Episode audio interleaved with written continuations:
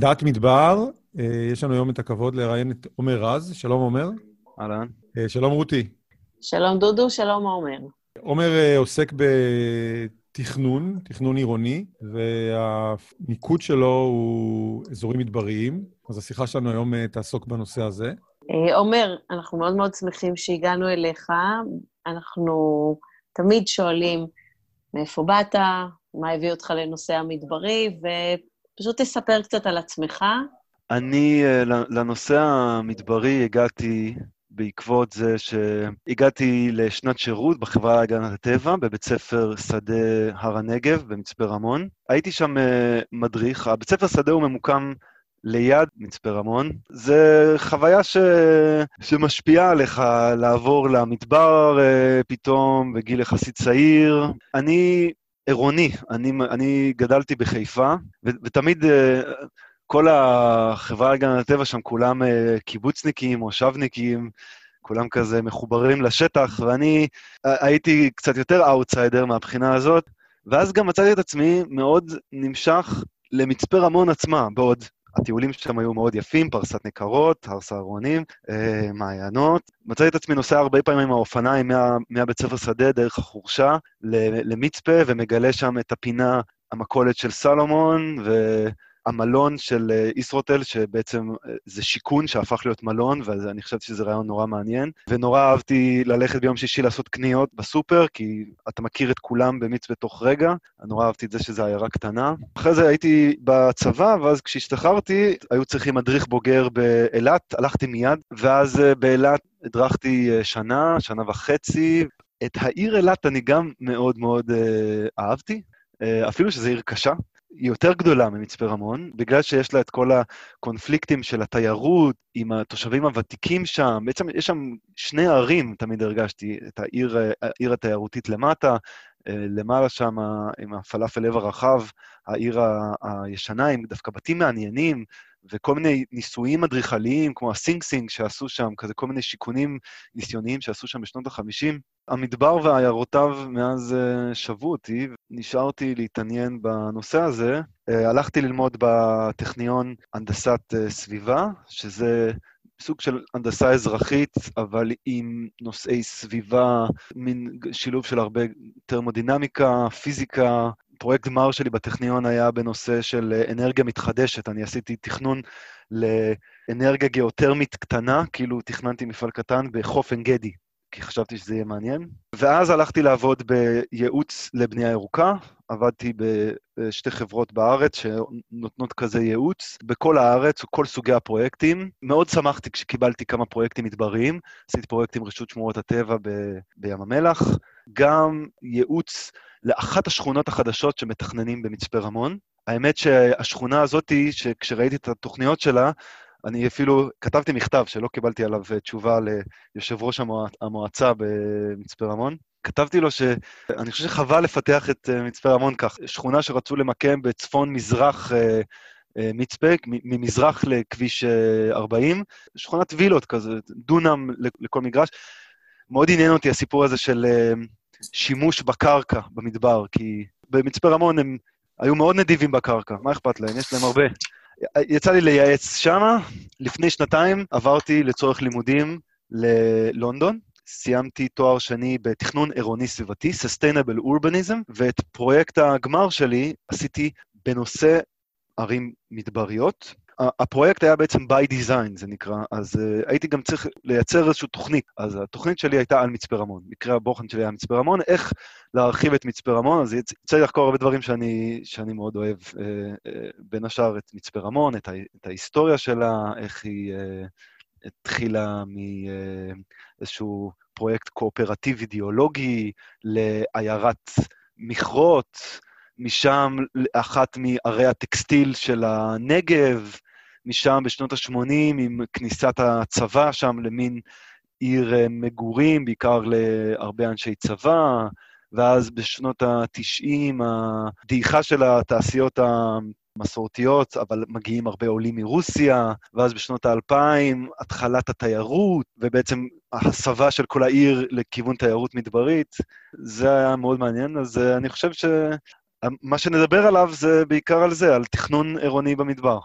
אני כתושבת מצפה רמון רוצה לתפוס לא טרמפ יותר, הרבה יותר מטרמפ, ולשאול אותך, יש תכנון לשכונה כזאת, ראיתי את התכנון, התכנון זכה להתנגדויות, אני לא אכנס בכלל לענייני פוליטיקה, כרגע אין עדיין שכונה, אני יכולה לעודד אותך, ואני רוצה לשאול אותך, מה התכנון הנכון לעיירה קטנה מדברית, כמו מצפה רמון, או כמו העיירות שבדקת, מה נכון כשאנחנו מדברים על תכנון של מקום מדברי כזה? אני לא בטוח שיש תשובה אחת, אבל כדי לענות על השאלה, אני אתחיל קצת לדבר על המחקר שעשיתי.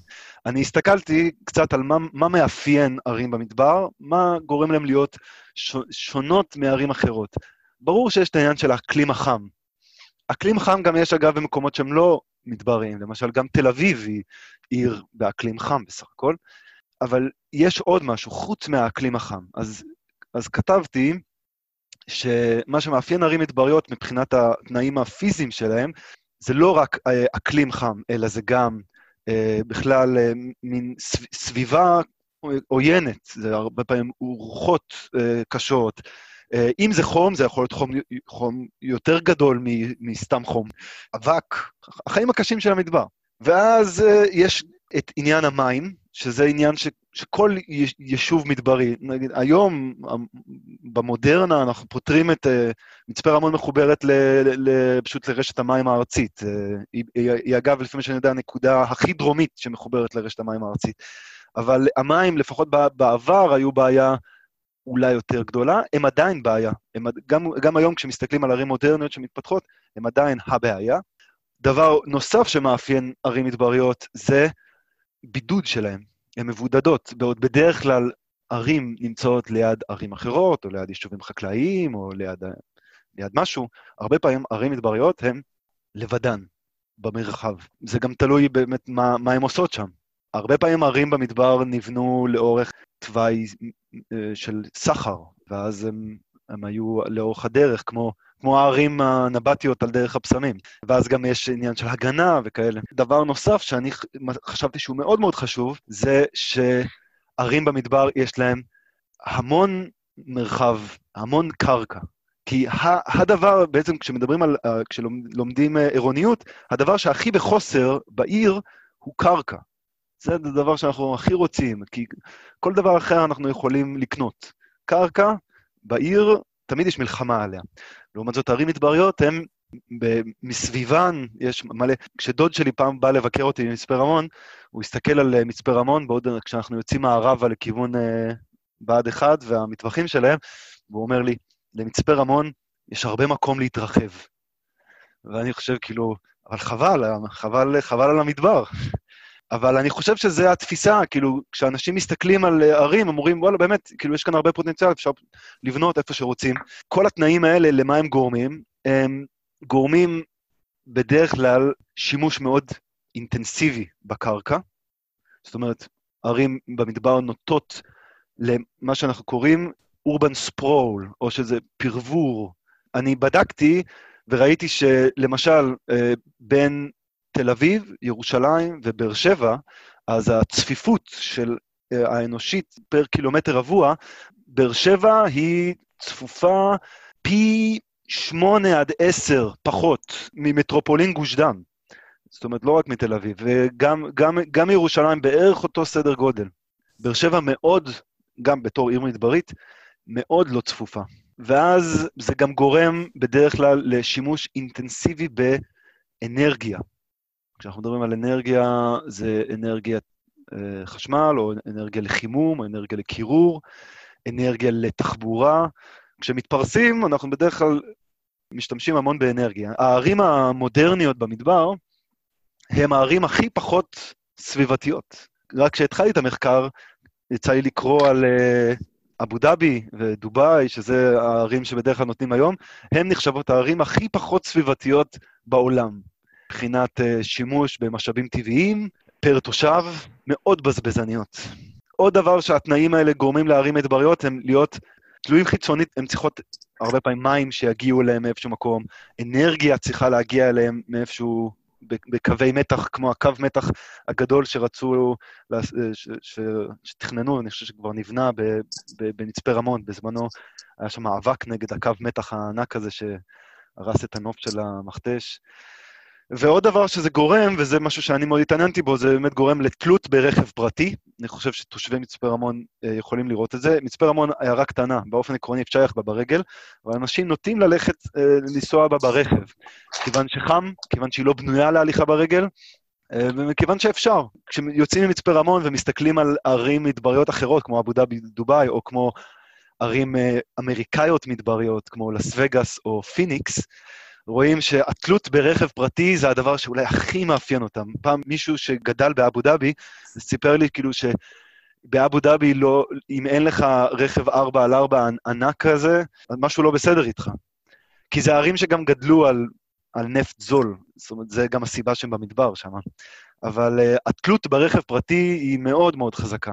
שזה משהו מאפיין הרבה ערים, אבל ערים במדבר אפילו יותר. בסופו של דבר, הדבר הזה הוא גורם ערים שהן לא הליכתיות, שזה היום משהו שנורא אוהבים לחקור אותו, כאילו הליכתיות בעיר, ומה גורם לאנשים ללכת בעיר, שזה גם דבר מאוד סביבתי, גם דבר מאוד בריא, זה גורם לערים האלה להיות לא חסינות, זאת אומרת, הערים האלה יכולות להיות מאוד פגיעות, לא רק סביבתית, גם כלכלית, גם חברתית, זאת אומרת, חסר לערים האלה חוסן, מכל הבחינות, בגלל שהן תלויות בדברים חיצוניים, ואני חושב שמצפה רמון אולי היא דוגמה טובה לזה, היא מאוד מושפעת ממה שקורה בחוץ, כי היא תלויה בזה. ואז בסופו של דבר זה גורם גם לערים האלה להיות לא סביבתיות. זאת אומרת, מבחינת בזבוז משאבים טבעיים וכאלה. ובמחקר שלי עוד דבר שכתבתי עליו, זה הסיפור ששינויי האקלים רק מאיצים חלק מהדברים האלה. זאת אומרת, המדבריות גדלים בכל העולם, כאילו יש התרחבות של אזורי מדבר, הסהרה, באוסטרליה, באסיה, באמריקה, אזורי מדבר נהיים יותר קשים, דווקא יש עכשיו מגמה כלל עולמית להתרחב, ערים מתרחבות לכל זאת אומרת, המחקר הזה הוא, אני מצאתי שהוא מאוד מאוד רלוונטי, בגלל שהמדבר גדל, האנושות גדלה, התרחבות עירונית לתוך המדבר, ושינויי האקלים, אז זה הזמן לדבר על זה. אם נחזור לשאלה, זה הנושא שרציתי לענות עליו, איך מפתחים ערים יותר טוב במדבר. קודם כל הלכתי והסתכלתי על ערים לא מודרניות, אלא על ערים עתיקות או לא מאוד עתיקות. ואני מצאתי שאולי הדוגמאות הכי טובות לעירוניות מדברית לא מודרנית, קדם מודרנית, היא באיראן, כי באיראן יש היסטוריה של תכנון עירוני מאוד מתקדמת במדבר. כשמסתכלים על ערים כאלה, רואים, בדרך כלל הם צמחו מתוך המבנה הקלאסי של הקרוון סראי. הקרוון סראי זה איזשהו מין מבנה מלבני, הוא מוקף מסביבו בקומה 1 או 2 של מבנים או מבני ציבור או מגורים. זה איזשהו סימן לאיך ערי מדבר התחילו בתור ערי סחר. הרי קרוון סראי זה היה כשהשיירות גמלים נכנסו לתוך העיר, ואז הם סגרו את שערי העיר, ושם היה מקום לגמלים לנוח ולאנשים להסתובב. ואז בדרך כלל העיר מתחילה להתרחב מתוך הקרוונסראי, על בסיס כל מיני צירים שנבנים מהקרוונסראי לכל מיני כיוונים. רואים שהערים האלה הם להבדיל מהערים המודרניות שאנחנו מכירים היום, מדבר או לא מדבר, שזה ערים שהן בנויות על קווים ישרים של כביש ישר, ואז כבישים שחוצים אותו, מין כאלה, למשהו שהוא יותר כזה כמו קליפות, כאלה קליפה על קליפה, כשהקרוון סראי הוא מן המרכז. מה שרואים בדוגמאות מערים קדם מודרניות זה בנייה לגובה. בנייה לגובה במדבר הייתה קיימת כנראה מאז שהיה הטכנולוגיה שמאפשרת לעשות את זה.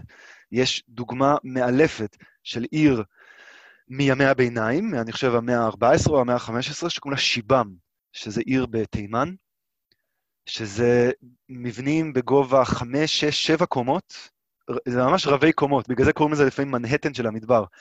זה עשוי הכל מלבני בוץ, זאת אומרת, הצליחו לבנות רבי קומות מלבני בוץ. למה בנייה לגובה? הבנייה לגובה היא בגלל שאנחנו רוצים ליצור קניוני רוח, ואנחנו רוצים ליצור, בעיקר בשביל הליכתיות, אנחנו רוצים ליצור צל. כמו שהבדואים אומרים שטוב צלע סלע מצלע עץ, בטח בערים שבהם אין מספיק מים בשביל להתחיל לגדל עצים, בשביל, או עצים משמעותיים שיעשו צל. צל משמעותי בערים המדבריות, הוא מגיע מהבניינים עצמם. בשביל ליצור רוחב צל של 3 מטר ביולי-אוגוסט, בשיא הקיץ, כשהשמש היא בערך 60-70 מעלות מעל האופק, זה חישוב טריגונומטרי די קל, ומגיעים לזה שצריך בערך גובה של 10, 12 מטר, 15 מטר, שזה בערך 3, 4, 5 קומות. מספיק בשביל לעשות צל מצוין. ועוד דבר שרואים, שמאוד עניין אותי, זה הדינמיקה בין שטח ציבורי לבין שטח פרטי. זה נושא שהיום מאוד אוהבים לדבר עליו בתכנון עירוני, כי התכנון המודרני קצת השכיח את הסיפור הזה של שטחים ציבוריים עירוניים, שהם לאו דווקא פארקים, אלא גם כל מיני שטחים קטנים, שהם לא כביש, הם לא מיועדים רק לנסוע עליהם, אלא הם מיועדים לאיזושהי התקהלות. האמת שבמצפה רמון, כשגיליתי הרבה מקומות, מאוד יפים כאלה, למשל בשכונת אין אופרים, שכונה משנות ה-70, שהיא בנויה מהשקוביות כאלה, יש שם פינות נחמדות, והאמת שהשכונה הזאת היא, אני חושב שהיא עובדת יחסית טוב, כאילו מהשכונות המבוקשות של מצפה רמון. הקשר הזה יוצר קהילה, שזה לפעמים מה שערים מודרניות מפספסות. זה מין תכנון עירוני מודרני כזה קצת בסיסי, כשיש לך עיניים, מהשטח הפרטי שלי, הגינה שלי, או הגג שאני יכול להגיע אליו מעל הקומת הקרקע, אני יכול לראות איזה שטח ציבורי שבו אנשים, ויש כל מיני מבטים מעניינים בתוך העיר, זה יוצר עירוניות טובה. זה פשוט יוצר, ורואים את זה בערי המדבר הקדם מודרניות.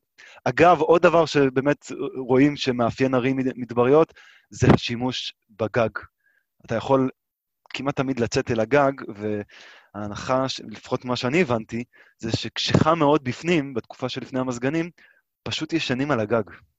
במחקר הסתכלתי אז מהערים עתיקות, ומה שאפשר ללמוד מהם, שזה באמת דינמיקה בין שטח ציבורי לשטח פרטי, בנייה שהיא קצת לגובה, בנייה מעניינת לגובה, בנייה, מה שבתכנון עירוני קוראים בנייה מרקמית, זאת אומרת, לא איזה מגדלים, אלא למשל איזה בניין מוערך שהוא לגובה של 4 קומות, ממנו יוצא איזה מלבן אחר שהוא בגובה של 3 קומות, או כל מיני חצר פנימית של בית שנפתחת לחצר פנימית משותפת, שנפתחת לאיזשהו מקום ציבורי יותר גדול, כל מיני כאלה כמו קליפות, דינמיקה כזאת. ודבר האחרון, באמת בקשר לערים מדבריות, זה שכשמסתכלים על ערים מדבריות, ויש כמה תמונות מאוד יפות מזה, הערים לא גולשות ונעלמות לתוך המדבר, אלא הן נחתכות. יש גבול ברור. זה לא רק באמת העניין, מה שדיברתי עליו מקודם, האנרגיה והצפיפות הנמוכה שמובילה לבזבוז אנרגטי, אלא זה גם איזושהי תפיסה פסיכולוגית של העיר. יש ספר שנקרא The Image of the City, שזה מדבר על מפה מנטלית שיש לכל תושב שגר בעיר. כל אחד תופס את העיר קצת אחרת. בשביל ליצור מפה טובה מנטלית לעיר, גבולות ברורים הם מאוד חשובים. אני יכול לראות שמצפה רמון לקח לי הרבה זמן עד שהיא הסתדרה לי בראש. השכונות שלה, שהרבה פעמים בנויות, אתה יכול לראות כאילו, שנות ה-50 מה בנו, שנות ה-60 מה בנו, שנות ה-70, שנות ה-90, שנות ה-2000. זה הרבה פעמים לא מחובר, והעניין הזה שהם לא מחובר, ושהרבה פעמים קצת השכונות גולשות לתוך המדבר, כמו שכונת הר גמל החדשה, זה גורם לדיסאוריינטציה. אני חושב שהסיפור הזה של קביעת גבולות, הוא היה חשוב מכל מיני בחינות. אני מאוד מזדהה עם התחושה הזאת, אני לא נמצאת כאן הרבה שנים, 3 שנים, ואני מרגישה לא רק פיזית, מצפה רמון בנויה משכונות, גם זה באמת יוצר את התחושה החברתית הזאת. אני יכולה להגיד שהמכתש עוזר לנו פה, באמת ליצור את הגבול הברור הזה. נכון. שמפה, לפחות דרומה, זה לא יישוב, אבל כל הכיוונים האחרים הם באמת לא ברורים, ואני מאוד מסכימה עם הגישה הזאת. נכון, זה באמת למצפה רמון, אין ספק שאתה תמיד יכול להבין בערך איפה המכתש, ואז אתה מבין מה קורה איתך. גם האמת שבמצפה רמון, כשאני כתבתי על המפה המנטלית של מצפה רמון, אז למצפה רמון יש כמה נקודות עגינה. אחד מהם זה למשל מרכז המבקרים, שהוא מבנה מאוד מעניין.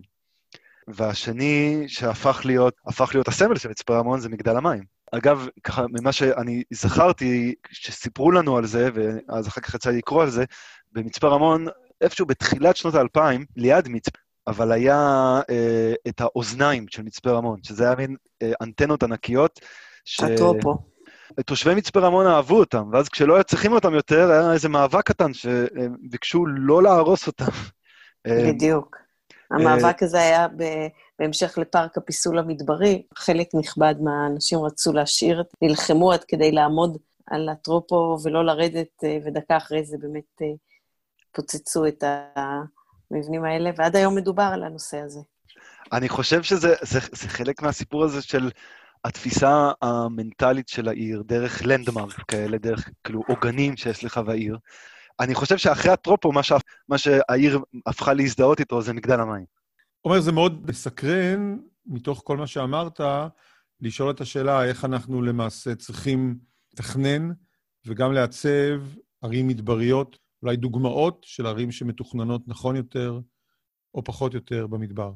מבחינת דוגמאות, נכנסתי לעומק לתכנון של עיר אחת באיראן, שקוראים לה שושטר. זו עיר חדשה יחסית, זאת אומרת, זו עיר שנבנתה קצת לפני המהפכה האסלאמית שם. זה שיתוף פעולה בעצם בין אדריכל מאוד מכובד איראני, דיבה, ומשרד אדריכלים אמריקאי, סום, שהוא עד היום אחד המשרדי האדריכלים הכי גדולים, סום, כאילו מאוד מפורסם, ומי שעוד ייעץ שם, ואני חושב שאולי אני קצת אדבר עליו, כי הוא איש מעניין, יש בחור, איש שקוראים לו גדעון גולני. גדעון גולני היה פרופסור לתכנון עירוני בארצות הברית, יליד עיראק, יליד בגדד. אני השתמשתי בספרים שלו הרבה במחקר, הוא כתב משהו כמו 40 ספרים בנושא תכנון עירוני, מדברי, הוא קורא לזה Urban Planning in Arid Environments, בגלל שהוא ייעץ בפרויקט הזה של שושטר, אז יצא לי לראות שם הרבה מהדברים. הספר היחידי שלו שראיתי שתורגם לעברית, זה ספר שהוא כותב על הרובע היהודי בבגדד, הרובע היהודי קדום, ואז הוא עלה והיה מהמקימים של קיבוץ בארי בנגב. בקיבוץ בארי הוא מאוד מאוד הסתקרן מהנושא של אדמת הלס, כאילו המומחיות שלו הפכה להיות תכנון של ערים תת-קרקעיות. הוא הסתקרן מהנושא הזה חבל על הזמן, והלך לסין, שם גם למד סינית, כי בסין יש להם גם אזורי לס מאוד גדולים, והסתכל על תכנון של ערים שהם חלקם בתוך באמת מבחינה אקלימית, יש לזה יתרונות חבל על הזמן, יש לזה גם חסרונות, זה שאין לך חלונות בבית או אין לך רוח, אבל קריר ונעים לא משנה באיזה עונה. הספרים שלו ממש מחולקים, הוא כותב על התכנון עירוני מדברי בישראל, בארצות הברית ובאיראן.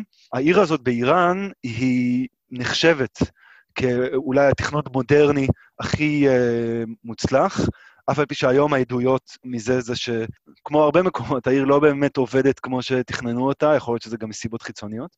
איך היא עובדת? הנושאים שדיברתי עליהם קודם, מיושמים בצורה מופלאה, מבחינת בנייה לגובה מעניינת, העיר היא כולה מין מדורגת כמה גבהים, העיר בעצם מתנהלת בכמה גבהים, יש לה את גובה הקרקע, יש לה גובה אחד מעל, שזה על הגגות של קומת הקרקע, ויש לה עוד נדבך של עוד גבהים כאילו שבולטים ממנה, שיוצאים ממנה, ובעצם כשבן אדם הולך, אז הוא הולך גם למטה, הוא גם למעלה, יש לו כל מיני מבטים מעניינים, לכל דירה יש חצר פנימית, מאחורה, ויש שביל מקדימה, זה לא ממש בנוי על שתי וערב, אלא יותר באמת על קליפות כזה, שנכנס ויוצא.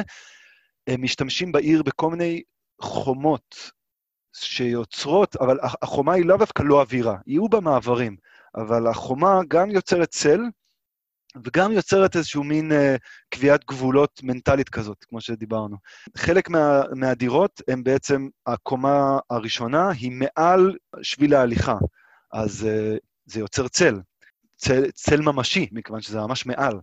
וגם לפעמים יש שבילי הליכה שמחברים בין שני גגות, זאת אומרת, יש שביל הליכה עליון ושביל הליכה תחתון שמצטלבים אחד עם השני. זה יוצר מין מבוך כזה, שהוא דווקא, אני חושב, מבחינה מנטלית מאוד, מאוד קל לתפיסה, וגם מאוד מאוד יפה. יש שתי שדרות מרכזיות בעיר, שהן חותכות, כאילו מצטלבות אחד עם השנייה. השדרות האלה מלאות בצמחייה ועצים וכל מיני water features כאלה, מין מזרקות או בריכות קטנות, פינות מנוחה ליד מים, שאנחנו יודעים שמים זה מוריד את הטמפרטורה מסביב, וזה גם שטח ציבורי פעיל. אז זאת למשל, שושטר הייתה את המקרה מאלף כזה. עוד מקרה מצלח זה שכונת השטיח בבאר שבע, שהיא חלק משיקון ה' של... זה בעצם בשנות ה-50, משרד השיקון ביקש מאדריכלים, בואו תהיו יצירתיים, תעשו תכנון עירוני יצירתי במדבר, אנחנו רוצים לפתור את זה. גם חשוב להבין שבאמת שנות ה-50, היום, שנות ה-50 רכבים לא היו לכולם, חשמל לא היה זול, היה הכרח לבנות טוב, מה שאולי קצת עם השנים הפך להיות פחות. נחום זולוטוב, אדריכל, לא מבאר שבע, אני חושב שהוא מחיפה, מגיע והוא בעצם מציע שם משהו שאולי הוא קצת דומה לערים איראניות, הוא מציע את שכונת השטיח, שזה עד היום אחת השכונות הטובות בבאר שבע, יחסית למבני שיכונים זולים, זה מקום מבוקש לגור בו. אני ביקרתי שם, האמת שביקרתי שם כמה פעמים, אבל גם לצורך המחקר הייתי שם, וזה מקום מאוד מאוד מעניין. מה שהוא עשה שם בעצם, כן עשה שם מבנה של שתי וערב, צירים אנכיים, צירים אופקיים, אתה הולך בשביל הליכה, שהוא כמובן ללא מכוניות, מכוניות לא יכולות להיכנס פנימה, מכוניות רק מבחוץ, שזה מאוד מעניין ונחמד, הבתים בנויים אותו דבר, הכל ברוח שנות ה-50, הכל זהה, לכל בית יש חצר פנימית קטנה מבפנים, יש לו איזשהו חצר שהיא כן נראית מהשביל הליכה, חדרי השינה הם בקומה ראשונה, מעל הסלון, שהוא תמיד כניסה, בקומת הקרקע, חדרי השינה הם לא רק בקומה ראשונה, אלא הם גם מעל שביל ההליכה. אז זה יוצר צל מעולה, תמידי. גם יש כאן אפילו, אני חושב, הבנה מאוד טובה של גם הרוחות, כאילו האקלים הנוח שאתה מקבל בלילה בחדר השינה, והאקלים הנוח שאתה מקבל ביום עם החצר הפנימית ובסלון. המבנים הם הכי פשוטים, הבנייה היא בנייה מבטון, בניית שנות ה-50. חוץ מהשתי וערב, יש שם גם כניסות קצת נחשיות כאלה, של כל מיני פארקים קטנים, גינות כיס כאלה, מרכזים מסחריים קטנים, וזה פרויקט מאוד מעניין, שגם זכה אגב להתעניינות בינלאומית, הפרויקט הזה, בזמנו. ועד היום הוא נכתב עליו בכל מיני כאלה מגזינים של תכנון עירוני בעולם. כי באמת, באמצעים פשוטים, עם עמודים, החדרי שנה מבטון, בנויים על עמודים שיוצרים צל, בקומה למטה, פשוט ויפה. אז זה למשל עוד דוגמה. אם היינו רוצים לקבוע כמה עקרונות, אני יודע שזה קצת סתמי אולי, או לא מספיק מעמיק, אבל עקרונות כלליים לתכנון של עיר במדבר, אז אולי תוכל למנות לנו כמה, כדי שנקבל איזו ראייה רחבה של הדברים. זה בעצם סיכום של הדברים שאמרתי קודם. קביעת גבולות, גם לצורך מניעת פרבור, מניעת ספרול, וגם לצורך הבנה מנטלית של העיר, שימוש בחצרות פנימיות, לתת שטחים ציבוריים פתוחים, שטחים פרטיים פתוחים, ולנסות ליצור איזשהו סקאלה ביניהם. השטח הפרטי מדבר אל השטח הציבורי, ומין כזה נפתחים אחד לשני. דבר נוסף זה לחשוב על צל, ועדיף ליצור את הצל מגובה, קירות, ולכן עדיף גם בתוך העיר ליצור מקומות סגורים. הסגירה הזאת היא גם יוצרת קניון רוח, שנותן לרוח לעבור. זה אחד הדברים שלמשל גדעון גולני מדבר עליו הכי הרבה, בספרים שלו, סגירה שיוצרת צל ורוח, זה הדברים שהוא הכי התעניין בו. דבר נוסף, זה באמת שימוש במים, כי כשאנחנו מסתכלים על ערי הנבטים, או על הערים האיראניות, שוב, יש כאן גם אלמנט פסיכולוגי, אבל גם אלמנט פיזי. כשבן אדם רואה מים במדבר, הוא שמח, הוא רואה חיים, וזה נחמד לו, מבחינה פסיכולוגית. וגם או mental health, כאילו מבחינת בריאות הנפש, שזה משהו מאוד אוהבים לדבר עליו היום, תכנון עירוני. זה באמת מקרר, המים, במיוחד בצורה של בריכה, או, זה לא חייב להיות כל כך הרבה מים, אבל זה אקלים יבש, מעלה את הלחות, אבל מוריד את הטמפרטורה. אני פעם עשיתי, בשביל איזשהו פרויקט בבאר שבע, למשל עשיתי מודל ממוחשב, ניסה לקבוע בכמה אפשר להוריד את הטמפרטורה עם אלמנט של מים, באקלים של באר שבע, ואנחנו מצאנו שזה יכול להגיע לבין 4-5 מעלות, בסביבה של המים, שזה מאוד מאוד משמעותי. אז אני חושב שאלה העקרונות שמניתי. טוב, תודה רבה. אני רוצה להגיד שזה מרתק, וגם אני חושבת שבבאר שבע, למרות ההתפרסות, רואים המון מזרקות מים, עכשיו אנחנו מבינים שיש לזה משמעות מעבר לנפש, שיש סיכוי שיקרה משהו למי שנמצא ליד, שיעשה לו טוב בגוף. לי היה מאוד מעניין, ויש לי עוד המון המון שאלות, אני חושבת שזה לא יקרה הפעם. אני רוצה להגיד תודה רבה. עומר, תודה רבה. אם אתה מגיע לישראל, שכחנו להגיד בתחילת הרעיון שאתה בעצם נמצא בלונדון כרגע. נכון. לכן הרעיון מתקיים בזום, אז אנחנו נשמח לראות אותך. אז המון המון תודה על הזמן שלך. תודה לכם. כל הרעיונות שלנו נמצאים במדבר.org, אתם מוזמנים להמשיך לעקוב אחרינו, גם אייטיונס, גם ספוטיפיי. המון המון תודה, עומר. תודה לרותי. תודה לכם. תודה רבה. תודה לעקוב אחרינו.